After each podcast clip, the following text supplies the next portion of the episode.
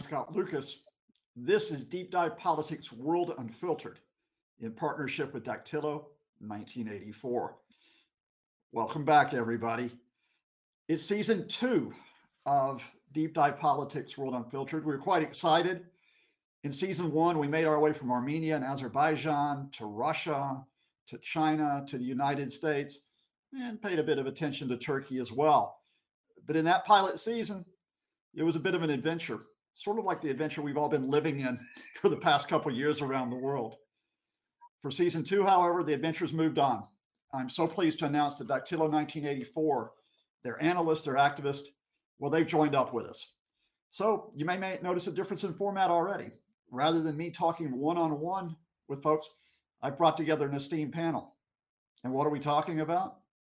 Well, you just might have noticed over the past few days, even if you're in the Brexit backwater of the UK, maybe even the US, there's a thing called the Turkish lira, which hasn't been doing too well. In one day, it lost 10% of its value. In the past two weeks, it's lost 20%. And there's a political side to that as well.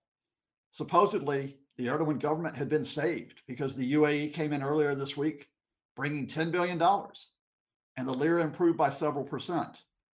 Guess what? By the end of the week, it's lost all of the gain. So we've got a bit of an economic situation here, but it's not just an economic situation.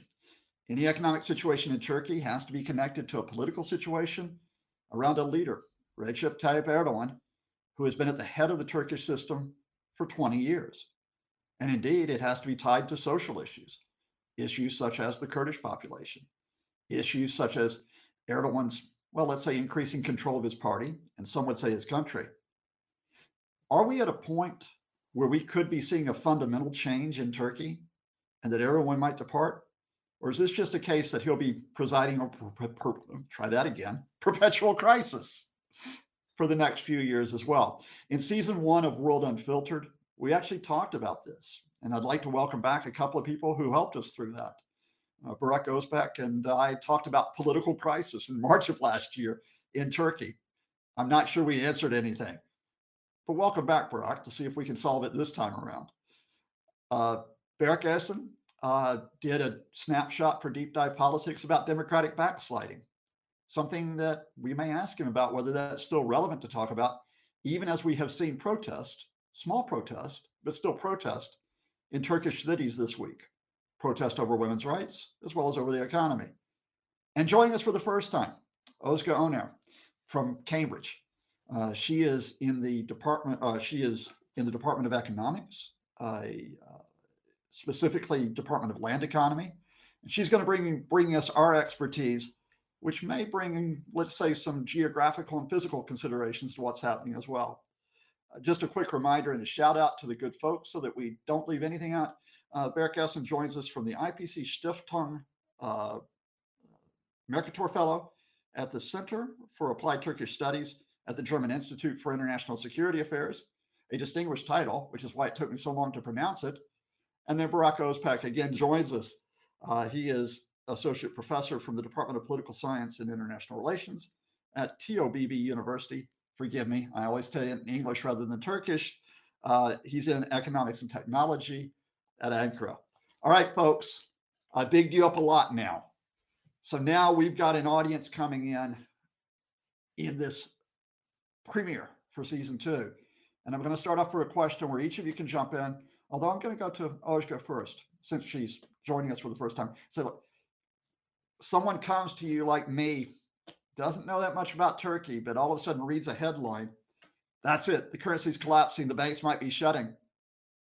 How did Turkey get here? Why are we in a position of economic crisis? So, Scott, do you want the long story or the short story or the very short story of, of, of deep dive of Turkish lira, so to say? I'm gonna I'm gonna go for short because then we're gonna get Berk and Burak to come in and make it longer. Yeah the very short story is abdication of reason, basically. So um, Turkey's currency crisis that we're observing right now is a, is a textbook example of what not to do with interest rates. Uh, anyone who has taken uh, Econ 101 would know that the situation we are in right now is, is was very predictable. Um, it is not an error uh, of uh, monetary policy necessarily, since it's been Mm. uh, followed in a very consistent fashion. And the idea here is is quite unorthodox to the extent that Erdogan has the strong conviction um, that, uh, in his words, uh, interest rates uh, are the mother and father of all evil, basically, uh, and that uh, high interest rates are the cause, basically. A high high interest rate is is what causes um, high inflation.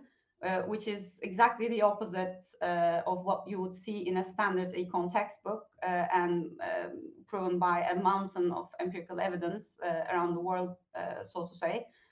Um, and um, by reducing the independence of central bank, removing governor after governor, I mean, just to give you an idea, over the past year, year and a half, there's three governors of central bank were sacked um, because um, because of, of this unorthodox belief that belief that basically high interest rates cause inflation instead of controlling it. Um, so that they've been following this policy for a while, and and um, the the devaluation of Turkish lira, uh, the de- depreciation of, of the currency has been going on for almost ten years now. So it's not a recent phenomenon. It's the extent of it, it's the magnitude of it uh, that is that is rather recent. As as you mentioned also, uh, that over one day um, uh, we have observed last Tuesday alone almost 50% depreciation. Uh, over the entire week, it was near 20%. But actually, if you look at the slightly longer run trends, uh, since 2017, lira lost its value against US dollars uh, up to 50%. So it's been going on for a while. So this is not some hiccup uh, in monetary policy. It's not some error. It's not some short run. Um, consideration uh, or, or rather a short-run sacrifice of, of um, price stability to boost economic growth. This has been um, this has been a, a consistent policy of Erdogan's uh, government for quite some time. It's only that now we reached a point where it cannot be tolerated anymore, given the price levels, basically. Is, is there, Ozge, is there any economic case to be made for this lowering of interest rates, for example, arguing that it would stimulate exports uh, because of the depreciation of the Turkish currency. That, in other words, you just sort of you give up a bit on the lira, but you stimulate exports to kind of boost the economy coming out of a pandemic. So, I mean, this is what they argue, right? Um, this is Mhm. the only explanation that comes from uh, from that corner um, corner of Erdogan, basically, that this is going to create jobs, boost the economy. It's going to be so cheap to uh, to export, so that there's going to be an increased demand. There's going to be an expansion in Mhm. economy by way of uh, by way of exports. Um, and it is true that in certain situations, and this is not only Turkey, but in certain situations, lowering the interest rate to stimulate the economy uh, has been a policy that's been followed um, here and there, but not as a consistent pol- uh, monetary po- uh, policy, basically. So this is a very short-run response to just uh, stimulate the economy for a for a very very short period of time, and then you need to have um, a plan for the longer run uh, how how to get out of it. Uh, if this becomes a rather cyclical matter, uh, then you can have a vicious cycle where you can no longer control the, the, depreciation in, in the currency, which is what we are experiencing right now. So no monetary uh, policy can actually um, immediately stop or cool off the uh, uh, exchange rate because it's been going on for so long. So, so this is a very unique thing we are observing, uh, and the economic explanation doesn't uh, cut it. What what you have here is some declaration of uh, economic war of independence. That's the narrative that that he uses. Um, for for for uh, while lira is basic basically plunging uh, day after day. Um, there's all sorts of arguments around how interest rate is something we need to fight against. There's some support he receives, obviously, from uh, from some Muslim countries. For example, very recently, the Oman Grand Mufti has hailed uh, Erdogan for slashing the interest rates. Uh, that encouraged other Muslim countries to sort of follow the suit, right? Uh, and the uh, sort of the idea here is that if enough countries do this, maybe there's going to be some structural financial change of some sort that you can you can observe in the global scale, which is obviously again a bit of an abdication of reason, uh, if, if to say the least. Uh, Uh, thank you. Before we proceed, just each of you, you know, we don't have to be completely formal. If you want to jump in at any point, throw a hand up, right? If you have points that you think you want to intersect off of it. But for the moment, uh, Barak, let me go to eh, well, let me go to you either Barack or Barak. First, first one in. Do you also see this as a case of political manipulation rather than one of economic management or mismanagement? And if that's the case, what's the manipulation that's going on here? Barack, I think your microphone's yeah, yeah, yeah, yeah. I think this is this is an economic crisis, but there is another crisis which is deeper than economic crisis. Okay. So we have a we have state crisis in Turkey, and this crisis asserts itself through economy, through foreign policy, through social issues, through other kind of political issues. So we have a fundamental crisis in Turkey, which is related to the mentality of ruling the state. I think Erdogan has serious problems with modern state and he has serious problems with modern concepts of political science so that is the problem that is the problem. And now we have an economic problem. If you look at football we have another crisis in the in, in, in football for example. We have another crisis in foreign policy. We have another crisis in academia. That's all because erdogan has huge problems with modern institutions. And i think yes this is we are having an economic problem. We are having having an economic crisis but this is not because of the you know mis- mismanagement of economy. This is because of the you know problems of Erdogan with with with modern state by that i mean um you know we can use the Weberian concept of modern state in order to explain why Turkey failed to manage the economy. In a Weberian state, we assume that a neutral bureaucracy, you know, serves the interest of collective utility. So that the bureaucrats are, you know, supposed to serve the whole nation for the benefit of nation, and their, you know, duties are determined by the law. So it's like a machine, you know. So political intervention or personal intervention to the bureaucracy might change the nature of state and bureaucracy. That's what is happening in Turkey now. I think Erdogan and his personalistic rule is undermining the quality of state and character of state. I mean, there are two types of authority actually. On the one hand, we have despotic power. Mm. Turkey has a despotic power, it's an authoritarian country, no doubt. But on the other hand, there is another, you know, type of power and authority which is related to infrastructure. Infra- infrastructural power might be available even in authoritarian countries. For example, in China, we have an infrastructural power. Russia mm-hmm. has infrastructural power. Or Singapore is not a democratic country, but it has infrastructural power. You might be an authoritarian leader. That doesn't mean that you have to be, behave in a stupid way in economy.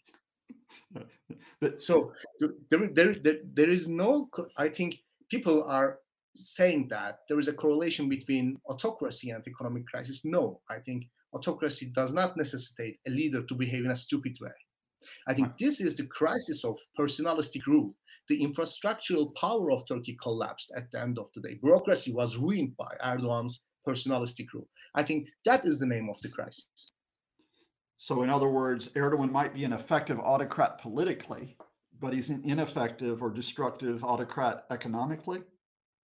Um, um, even in the realm of politics, he is not very capable of, you know, uh, conducting, you know, uh, a policy which serves the benefit of whole nation.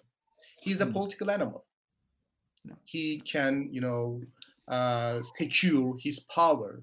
He can eliminate the opposition circles, opposition groups, but that doesn't mean that he is very talented you know, politician. This means that he's a despotic politician. You can eliminate or you can intimidate your hmm. rivals by, by using state power. That doesn't mean that you are a talented autocrat because you know you are just using the force brutal force to intimidate the other actors but at the end of the day there's a cost of that erdogan hmm. is not successful in foreign policy really erdogan is not successful in designing domestic politics as well look at the survey results he is using power and power and power, but he's still uh, still losing. He should yeah. use brutal force in order to secure his position. That's not something brilliant. That's not something related to intelligence. He's just using the despotic power. That that is that is that is really complex because people think that using despotic power means that state's authority is consolidated, is strong, but using despotic power just reflects the weakness of a political leader to to to recruit consent of people actually. And i i think we we we did so many so many mistakes in foreign policy in economy in academia and in social science. The uh, end of the actions repercussions of the actions can emerge um, in a while. Hmm. not suddenly you you you face the results actually. Erdogan constructs his authority his power just in the time period between cause and effect actually. Three years ago he did take some steps in economy now we are facing with the results but during the three years period he reflected himself as a successful leader and he gained you know sympathy of people that's what he is doing. He is taking the advantage of social science, social world, actually. That's interesting. Uh, Berk, if I might come to you. Uh, I think when we chatted last May or when you chatted for us on Deep Dive Politics, you talked about democratic backsliding. To, what to what extent is the are the causes of this economic crisis connected with an erosion of democracy or as Burak has explained, an erosion of the system in Turkey? I mean, it, it, the, the, way that I see it, that's really the fundamental reason. Because, of course, as uh, Dr. Öner mentioned, uh, the immediate reason for Turkey's current economic predicament is Erdogan's insistence in keeping the interest rates low, and in fact, keeping mm. interest rates uh, much lower than the inflation rate, which is, of course, economically, it leads to disastrous consequences. But I think the larger uh, cause for the current uh, economic crisis is that uh, Erdogan has sufficient powers, as uh, uh, Dr. Özbek, uh, Özbek mentioned. Erdogan has sufficient powers to personally intervene, not only in the in the management of the Turkish economy, but also in the management of the Turkish state apparatus, in the management of Turkey's foreign policy, and basically, as Turkey's state institutions crumble, um, there are really no institutional checks and balances left to prevent Erdogan from committing a certain action, however disastrous those actions uh, may be. Uh, so, in the short to medium run, Erdogan has full autonomy to basically take whatever decision he likes um, without really paying the consequences because of the fact that, of course, the regime has become more and more authoritarian. So ultimately, I think the main reason for our current predicament is that for quite some time now, quite possibly for over a decade, Turkish politics experienced a gradual pace of democratic backsliding to the point that sometime around 2014, 2015, Turkish democracy broke down. And since then, Turkey has been governed by a uh, what political scientists call to be, including myself, a, a, competitive authoritarian regime. So you have regular elections, but those elections are neither free nor fair. And increasingly so, in this political system, Erdogan has amassed or accumulated more and more powers, sidelining uh, other state institutions, sidelining other important members of his cabinet, of his ruling party, to the point that basically you only have Erdogan and a small group of people surrounding him. Uh, you know, we could maybe in the second or the third round, we could give some names and, and discuss mm. who these officials are. But at the end of the day, uh, Turkey is governed or run by Erdogan and a small group of cronies who encircle him, uh, who, who ba- basically end up taking decisions in order to uh, increase their own political uh, aspirations and careers, in order to maintain this current authoritarian system, and in order to personally enrich themselves. So I think, given this uh, autocratization process in Turkey, uh, what we face in comp- contemporary Turkey has far uh, superseded what we've seen in some other populist regimes or other countries that have populist governments, such as Poland, such as India, such as mm. Hungary, such as you know Trump's uh, U- uh, U.S. Uh, ultimately, right, Erdogan has succeeded to such an extent that uh, you have very limited, very few institutional uh, institutions left. The institutional capacity is very low, and so the public, uh, as well as even members of Erdogan's coalition, have very little trust uh, in the management of uh, for Turkish foreign policy, in the management of Turkish economy, in the management of uh, Turkish academia, and it's a it's a disastrous course uh, because, of course, Turkey has experienced economic crises before, and one could even form some, you know, make some parallel comparisons between, say, uh, the 1994 economic crisis and the current one. The main difference is that in the previous economic crises, uh, when the stock market crashed or when the Turkish lira plummeted, the government had to retract its decisions, reverse its decisions, and come up with a uh, much more uh, rational economic policy uh, to basically not fight against the markets. Right now, there is really no guarantee that this will happen. So if Erdogan decides to basically increase the interest rates tomorrow, uh, then interest rates will be increased. If he decides to lower them further, it will be fur- lowered further uh, irrespective of its consequences for the Turkish electorate. Uh, that's the dilemma. That's the uh, you know that's the big political problem that we face, and I think that's the reason for the uh, surprisingly rapid plummeting of the Turkish lira. Because actually, the Turkish economy, uh, relatively speaking, relative to many other developing mm. countries, has far stronger companies, far stronger institutions than i mean for instance i would trust turkish economy over the argentine economy but mm. i don't trust erdogan more than i trust the argentine president. Hmm. uh, and and that's the problem. So this is this is increasingly becoming a matter of, of, of trust issue. Why is erdogan uh, acting in this sort of way? Because he has to protect uh, his ruling coalition right? So in order to survive in power he has to continue to allocate uh, financial resources or material resources in a partisan manner to his base, to voters on the one hand and to crony businesses uh, on the other hand. And basically, increasing interest rates uh, would not allow him to do that. So rather than swallow the bitter pill and deal with the negative consequences of his uh, economic actions thus far, and basically uh, deal with those problems for the next few months, what he's doing is that he's constantly lowering the interest rates in the hope that uh, his ruling coalition will will remain intact. And in the meantime maybe some uh, outside money will flow into turkey. I think it won't. Uh, uh, uh you know this uh, um, the supposedly the 10 billion us dollars that erdogan will receive or turkey will receive from the united arab emirates is pocket money as they say you know as we say in turkish it will only uh, uh, you know get the economy going for the next few weeks, and then we're going to go back to this current situation. So this is really uh, um, a, a, political disaster caused by a one-man uh, personalistic authoritarian regime. So just before we move on, you might notice that uh, Burak Özpetek may be dropping in or out. That's because we're very informal here and he's got childcare issues. So we're going to continue. And, and Berk and, and Oscar, I'm going to put this to you. Uh, back in November, I think 2020, um, Erdogan did remove his son in law as finance minister. And some of us thought then, okay, maybe there is a check on Erdogan consolidating control, how far he turns it into a family business. Um, are are there no, is there no element of the Turkish system that can check him now, like the business and financial community? That says this is going to be disastrous fun it? Is there any is there no one within the opposition parties that has any influence? Is there even no possibility of public protest limiting Erdogan at this point? In other words, is he actually operating as an unrestricted actor even if the crisis worsens in the next few weeks and months?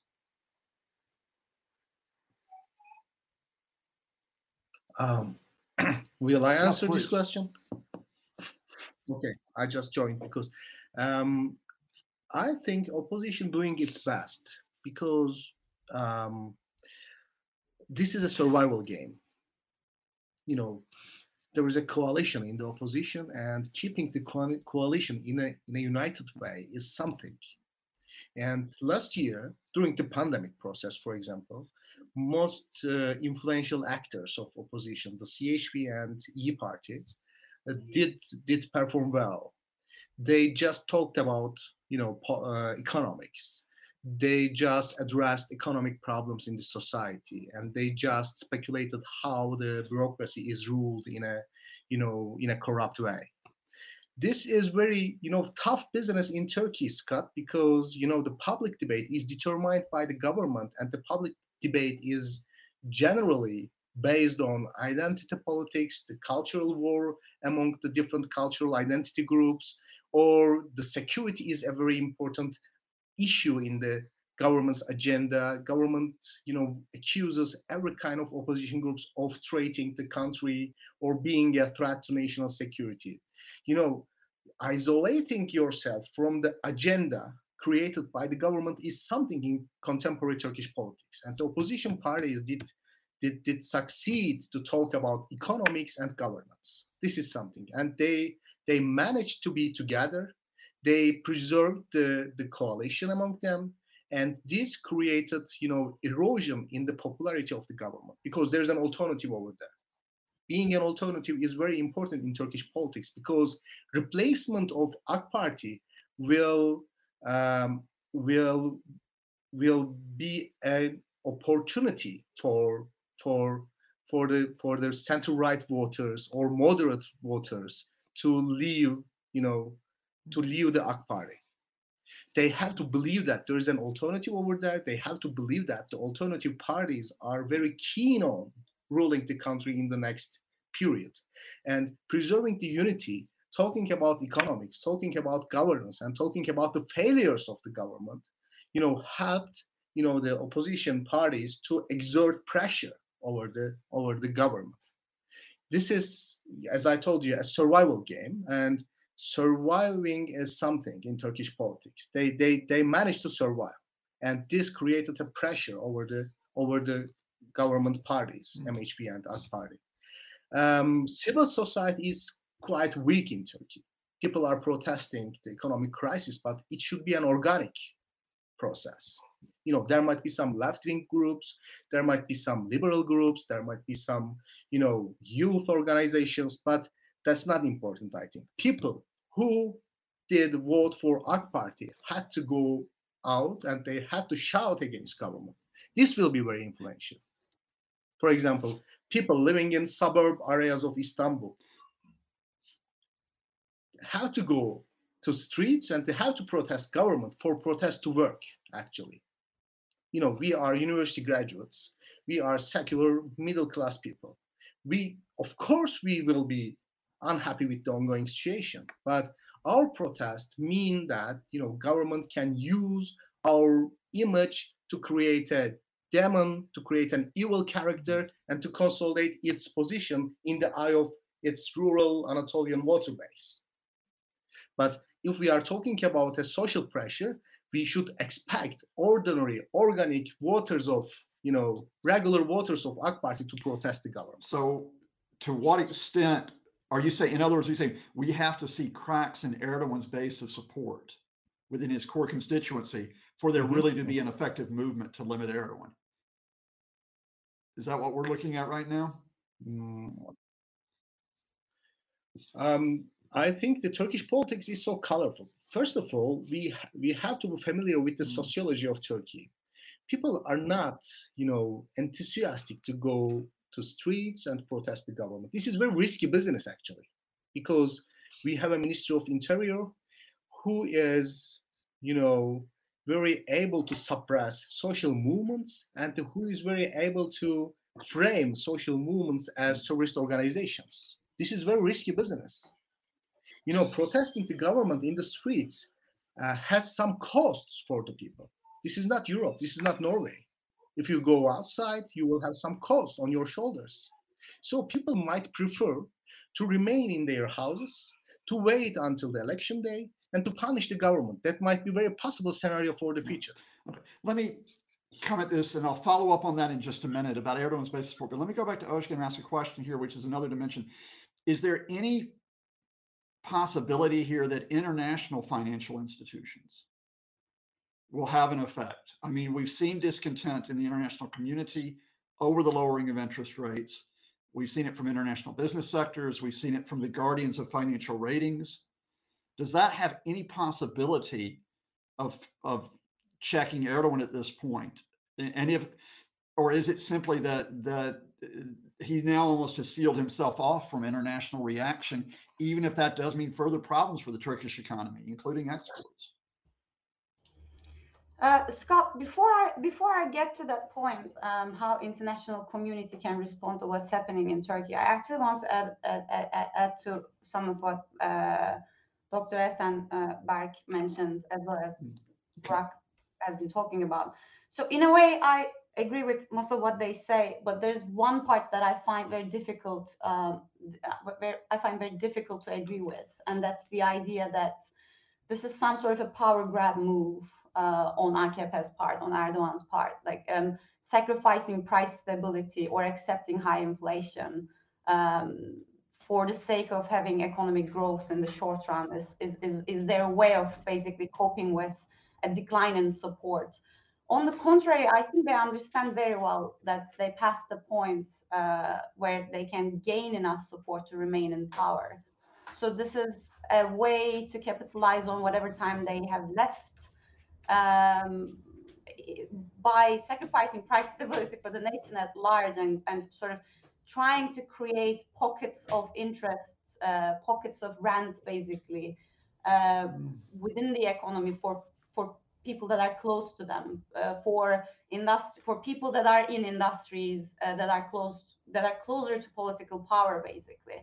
I think it is uh, it is it is their way of capitalizing on on whatever little time they have left in a way because in order for Turkish lira to recover, uh, let's mm. assume for a second that tomorrow morning they wake up and they have this epiphany uh, of some sort and they, they start stabilizing the interest rates uh, or raising it up as it as they should. Mm. It is it is going to take a very long time because before uh, before Turkish economy can actually recover. Um, and, and um, this period may very well cover uh, way above what we expect the elections uh, when we expect the elections to take place. In fact, there's an increasing pressure uh, to have snap elections, as you may be following. Um, not not only uh, this demand uh, originates from the opposition, but also among the AKP crowd, and, and sort of among the people that are around Erdogan, there's some there's some discomfort uh, with, with, with the existing situation. So what you and I understand about economics, they understand it very well too. Um, I think, uh, and and they don't really try to um, control the power. Rather, they use whatever power they have. They have, and this is very speculative, obviously, to um, to create some rent for a very small group of people in expanse of the nation at large. Um, and and the whole manipulation around central bank, for example. I mean, since 2000, since early 2000s, 2001, Turkish central bank, as it is the case with most of the central banks of, of legitimate countries, is mm. independent on paper, um, and there's a reason for that. Um, if, if, you let the government meddle with uh, monetary policy, uh, it's very difficult to uh, reach an inflation target, obviously, because governments sometimes prefer very rapid short-run uh, economic growth, uh, which may lead to them uh, sacrificing uh, price stability in the in the uh, in the short run. If you are going up for election every fourth year, um, you may not necessarily be that concerned about the long-run price price stability, but but what would be beneficial for you is probably the short-run growth, right? And in order to avoid that, the central banks need to be uh, independent. And actually, there's a there's a sufficient body of uh, evidence, empirical evidence that shows uh, central bank independence can produce price stability uh, better in the long run. Uh, so, so reaching an inflation target is, is possible when actually you have uh, independent central banks. And they've eroded an institution, one of the oldest institutions in, in, in Turkish Republic with an, an amazing stock of human capital. I mean, we're talking about really rock solid economists uh, that know what they're doing in central bank were completely paralyzed. They cannot use any of the monetary tools available to them to um, to fight back uh, simply because of exactly what, what Berk and and and uh, Bilgehan says um, that there's this one man who believes uh, that the interest rates should be lower, so the interest rates uh, will be lower. Um, and I think this is um, this is their way of um, making the best out of the situation on their way out, so to say. Uh, this is this is my interpretation of it. Speaking of the international community, it's a very difficult scenario. I mean, uh, Turkey, I'm, I'm not a, uh, I'm not an expert in international relations, nor am I an expert in political science, obviously. So Berk and, and Bilgehan would, would be better uh, names to, to comment on this, I believe. But Turkey has been holding this um, this uh, chip at, at the very least against the European Union, where we have millions and millions of refugees, and it's a gatekeeper. Uh, um, it's the bottleneck, so to say, um, that that manages a crisis that was that was partially uh, spilled over um, uh, and created the uh, discontent we observed in parts of Europe. So this uh, is a cheap way for for for Europe to um, avoid uh, further acceleration of, of refugee crisis uh, if you actually have Turkey to safeguard uh, or, or, act as a gatekeeper for for uh, for refugees, you could potentially at least delay the long run consequences of of, mm. of further further discontent related to uh, refugee crisis. So in part. Um, uh, Turkey had this privilege, uh, or rather the immunity, uh, for several years against the European community, um, I, I, believe, uh, or, or their criticism because of because of the situation with Middle East. Uh, but but on top of it, um, I think Erdogan, uh, for a very long time, I would say for the past ten years or so, had this idea of an Islamic Union of some sort when it comes to monetary affairs. I mean uh, he's talking to a, um, uh, he's talking to a, a, crowd that is not necessarily um, the international um, the international uh, community you have in mind. Uh, the association with the Arab Emirates, for example. I mean, yeah. Uh, the kind of investment that they are planning to do, which can actually make somewhat a difference. At the very least, it can cool off the market uh, for a short while uh, I would like to think that that's not going to come for free. Uh, there must be some negotiations, details of which we may not be aware of. Uh, and what kind of privileges these uh, countries are provided with is obviously something that we will have to live and see. Free, Berk, to jump in at any point over that, but let me ask you further whether we're in a position where Erdogan can also bolster his position or buy time, however you look at it, with these grand projects. Uh, you know, another bridge somewhere, or even the notion of the Istanbul Canal. I mean, is that having any significance? We read a lot about it in the Western press because it gets headlines here. But uh, is this a case of reworking bread and circuses with bridges, canals, and circuses uh, as Erdogan tries to consolidate control?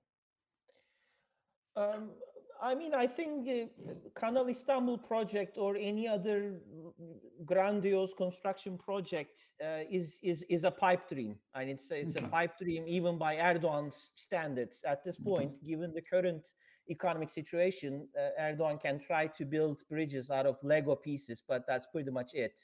Um, uh, the Turkish state budget does not even have sufficient funds to undertake uh, the payment uh, the interest payment and the guaranteed uh, payment uh, uh, that needs to be allocated to um, uh, these construction projects that have already been completed, let alone start of uh, new ones. And um, I mean, re- re- regarding uh, Özge Hoca's comments, I mean, I think these two interpretations are not mutually exclusive. Um, now, these kind of authoritarian regimes, particularly personalistic authoritarian regimes, mm-hmm. obviously award uh, the the crony businesses and certainly uh, Erdogan's economic policies are there and this is something that I also try to touch upon uh, are, are, there to, to create rent for a, a certain uh, a group of, of businesses particularly in construction and energy and healthcare sectors uh, you know low low income uh, you know sectors that have very little value added value um, but at the same time, I think Erdogan still hopes to be able to maintain his regime. Uh, so I don't think that he has said, "Okay, I'm going to lose it in six months' time or uh, or a year's time." So let me just try to uh, earn as much as money for my friends, and then I'll be leaving. I, I think you know these kind of personalistic uh, leaders they engage in all sorts of heterodox policies, hoping for some kind of an economic miracle to happen. The economic miracle does not happen, but in some isolated cases, geostrategic developments or political developments uh, give a lifeline to, to these regimes. And I think mm-hmm. Erdogan has already uh, taken advantage of, of such political opportunities until he got to this point, but he's running uh, he's running out of options. Uh, that's why I think this this heterodox uh, experiment is going to end in disaster, and I think Erdogan's uh, uh, time time is up. but he may not necessarily know this or or or realize this. But going back to your initial question, Scott, you know the question that you mm-hmm. posed, especially to to Bilgehan, um, there are really very few actors left uh, which can discipline Erdogan. Maybe part of it, uh, mm-hmm. going back to uh, Özge's uh, comments, could be international markets, right? Uh, you know, the plummeting of lira is, is the international markets response, and to a certain extent, domestic markets response to Erdogan's uh, very erroneous economic policies. Um, of course, another actor that can uh, put an end to this experiment would be Devlet Bahçeli, right, the silent coalition partner. But I don't think that Bahçeli is unhappy with the current course, which is why he has not necessarily turned uh, uh, his criticisms on Erdogan's economic agenda. Another potential actor, but I don't know how strong uh, uh they are at this point, is the uh, is is TOBB, uh, is the Union of Chambers and uh, I think commodity exchanges would be the exact English translation. Mm. Uh, they're basically, uh, this is a union of um, tens of thousands of small businesses, uh, which have for years now supported Erdogan and his party, and of course remain as the main economic base of, of AKP. And of course, these policies are hurting them as well. Uh, and if they, you know, if they openly criticize Erdogan, we may see at some inflection point uh, a pressure uh, to be built up on, on Erdogan, but that moment has not yet come. And I agree with, with uh, Bilgehan's uh, uh, initial comment that really, if, if anyone is going to protest, it has to be Erdogan's base. Because mm. the, the problem is uh, Turkey being and Turkey having an authoritarian regime um, uh, with limited um, uh, um, limited limited arenas left for dissent whatever the opposition does whatever the opposition uh, however way they criticize they don't necessarily have the power to restrain erdogan's moves as long as his base is behind him now we know that akp base is dwindling right so akp is hmm. rapidly hemorrhaging votes but erdogan still commands 35 to 40% of the electoral uh, share, which is still quite high uh, given the current economic situation of the country. However, come this winter, with this ridiculous economic agenda that Erdogan's government is pushing, uh, the inflation rate is going to go up. Turkey is not a rentier state, so it has to import gas and, and oil, which is going to further increase the inflation rate. Uh, Turkey is not located in a tropical part of the world. So heating costs in major cities like uh, Istanbul and Ankara and some other Anatolian cities will be very high. And it's going to be more and more financially difficult for AKP voters to manage this winter. So I think come January or February, if Erdogan continues on this experiment, I think we will be at a, at a very, very different position. Economically, at a much more disastrous uh, position. But politically speaking, it's going to get very risky for Erdogan. And, and knowing the authoritarian leader in him, rather than conceding in domestic politics, he's probably going to step up uh, pressure on dissent. Uh, and he will try to get some international support from whoever will give uh, that support to him United Arab Emirates, Saudi Arabia, Russia, China, you know, Erdogan is open for business with all of these authoritarian regimes. Uh, he will keep up the pressure on dissent, and we may be reaching a breaking point because mm. these kind of personalistic authoritarian regimes they survive if they maintain the economic situation, which Erdogan has failed to do mm. so. Uh, if they retain sufficient diplomatic support, again, Erdogan has failed to do that and if they remain somewhat flexible in domestic politics so that they co-opt other actors and they don't necessarily wipe out the opposition. Now erdogan is going strong in all of these fronts. In, when i say strong i don't mean it in a positive way. And we may be reaching a breaking point. Now I, I cannot predict when that breaking point will come january february march. But if the current trend continues This is a disastrous course for Erdogan. And, and since he has completely sidelined all sorts of institutional checks and balances, including some members of his own inner coalition, right? Mm. The more sane people have been sidelined. Uh, there, there's really no break to this regime, right? So this is like a trunk uh, coming down the, the road with no brakes, and it's going to hit, and it's going to hit the wall. Um, now, then things will get really ugly, and, and I suspect it's going to be early spring. Uh, of course, beyond that, it's difficult to really uh, predict. That's why the opposition needs to be vigilant, but also smart and responsible. Uh, now, I'm, I'm, not necessarily critical of people going out to the streets to criticize this regime, but I'm under no illusion that if the secular middle classes were to take it to the streets, or if CHP, the main opposition party, were to, to protest this government, things are going to change. No, things will not change. It has to be the AKP base. Uh, and until they took up to the streets, or until labor unions call for a general strike, um, you know, things will continue uh, uh, this way. Uh, but we are reaching a breaking point, and and that that is obviously dangerous for the Turkish election, but it's also very risky for Erdogan as well. Oshka, would you agree with that? A possible breaking so point I by the not, spring? I could not agree more. I think right. Berk is this, describing a threshold threshold for tolerance, right? One thing that perhaps uh, the audience that are not very familiar with, with the Turkish society should understand that it's a late industrialized nation we are talking about. So mm. still there's a considerable share of the country that passed through the agrarian stage to industrialized stage rather recently, say compared to countries like the UK um, uh, or, or, parts of Central Europe. Um, Erdogan's government have this uh, innate belief, invincible belief in the ability of people to be so resourceful that they will be able to tolerate some of the shocks that they're experiencing at the household level, right? So that they are testing in they are testing it in bits and pieces uh, rather than dropping the interest rate altogether, maybe uh, three, four, five points. They're doing it one point, two points at a time, mm-hmm. basically. Uh, and this is a way of sort of testing the water. Where, where does this where does this threshold lie, uh, so to say.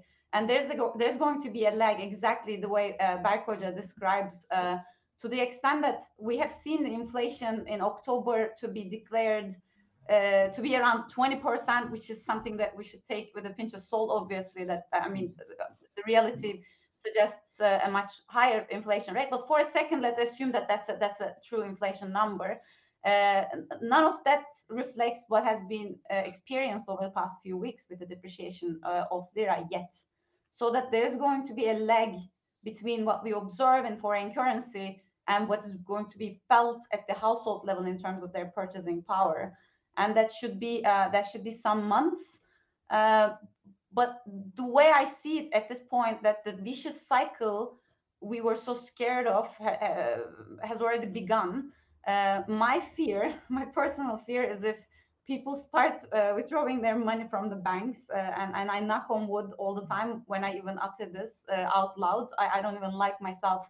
I, mm. I, I, don't even like to hear myself uh, considering this possibility because then that would be a, a, complete disaster. And we have seen some signs of it during the economic crisis we have uh, had in 2018. so one thing that would be a, a quite disastrous situation is if, if that happens um, and and I hope that doesn't happen, obviously. Uh, but but even then, uh, the, the debt of the country is in a, in a dire situation now. Nearly sixty percent of of the total uh, government debt is an FX component.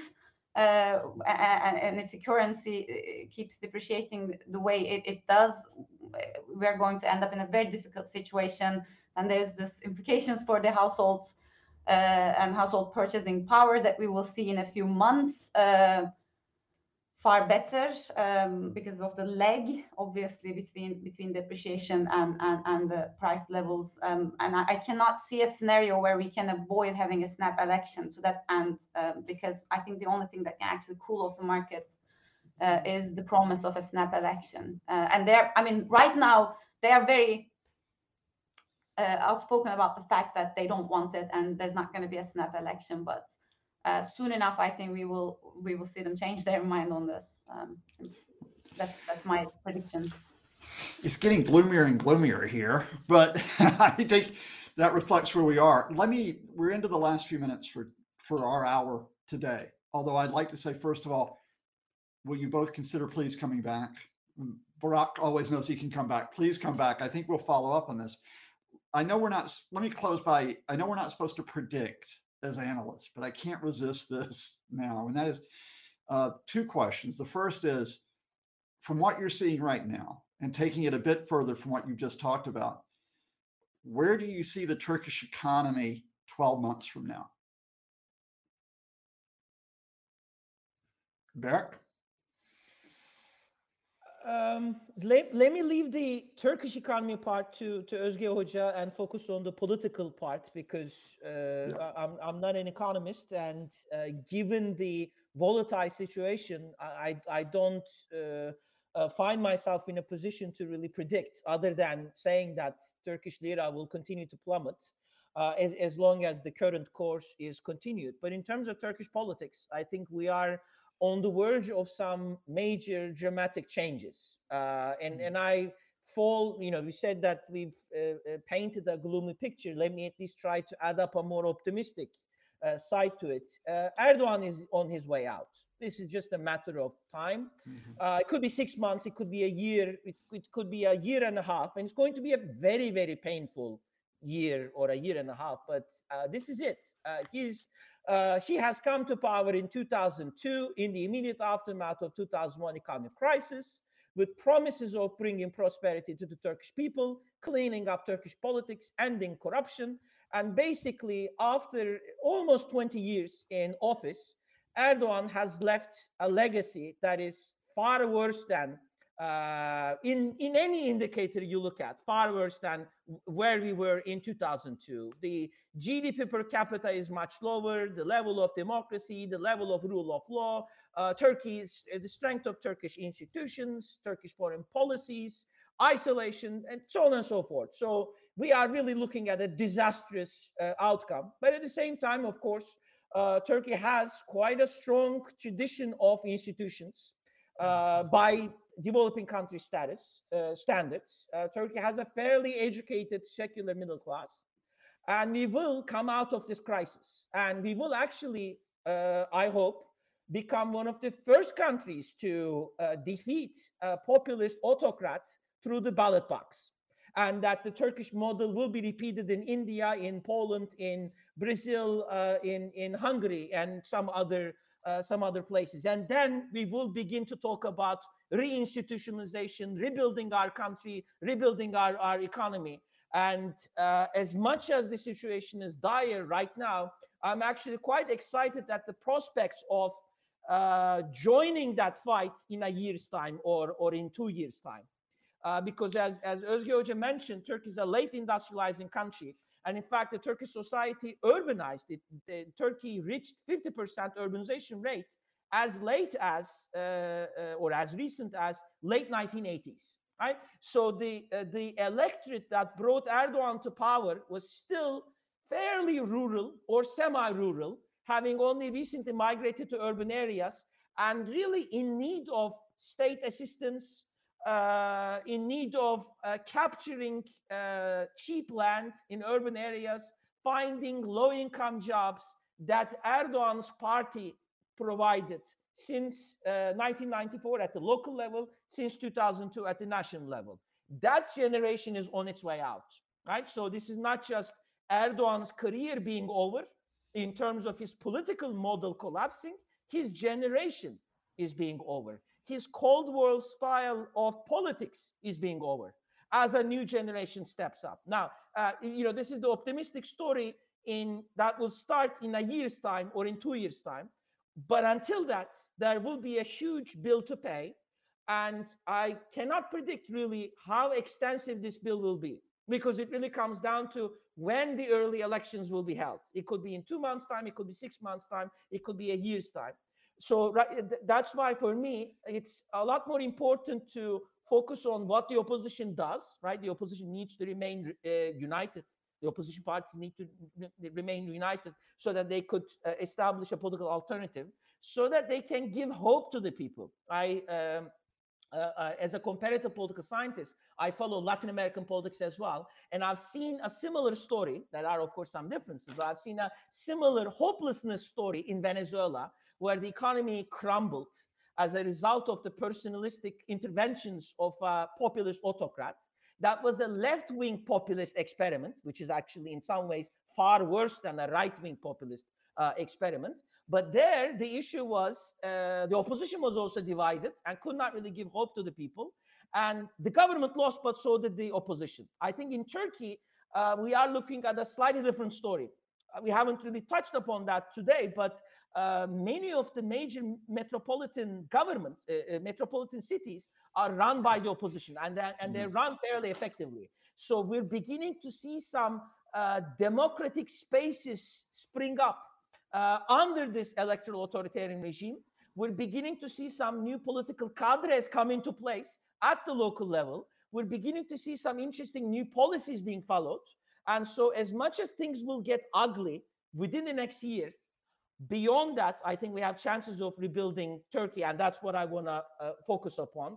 Uh, we will soon end Erdogan chapter in Turkish politics. And hopefully, we will be able to end political Islam chapter as well, because this disastrous policy is does not just originate from uh, Recep Tayyip Erdogan, but the people who supported him, which includes the Islamic base as well, and they fall. Uh, they they need to share a lot of blame. So hopefully, we will be approaching a secular era in Turkish politics. So let me end on a on a good note.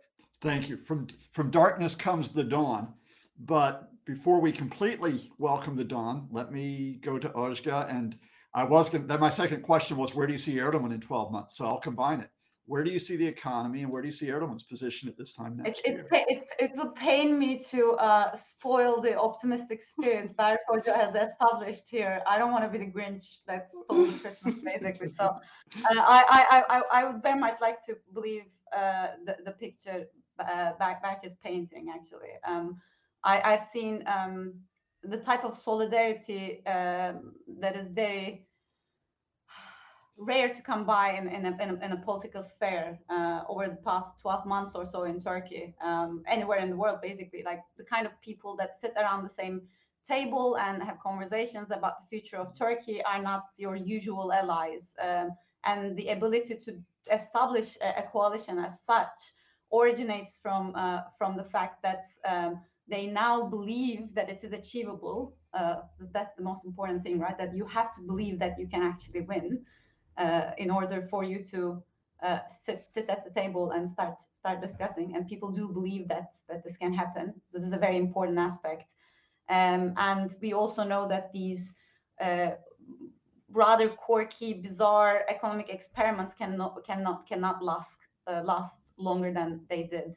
So we are, I think, at the end of a cycle to that end. Um, that this that, that, this level of tolerance or this threshold uh, tolerance that we were we were talking about, I think we reached we reached a point where where it cannot be pushed any further than uh, than it is uh, pushed until now.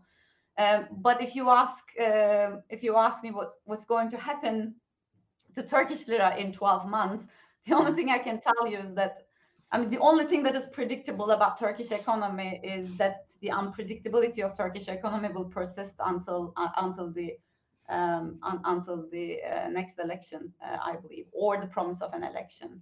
So it's very difficult to actually make any predictions since it has nothing to do with institutions. It has nothing to do with the central bank. It has nothing to do with uh, the uh, common sense you find in in economic theory. It's one man, uh, he can wake up tomorrow and feel like dropping the interest rate a couple more points, and there's no mechanism to stop that from happening. Uh, other than civil unrest and civil disobe- disobedience, uh, which is again something that I fear a bit. But I don't want to. I don't want to have this. I don't want to again spoil the optimistic spirit uh, Berk established. So I'm, I'm not. I'm not going to continue with, with, with my horror stories right now. Well, it, it, I think it is the it is the Christmas season of cheer and goodwill. So I will hold on to a bit of uh, the dawn as well.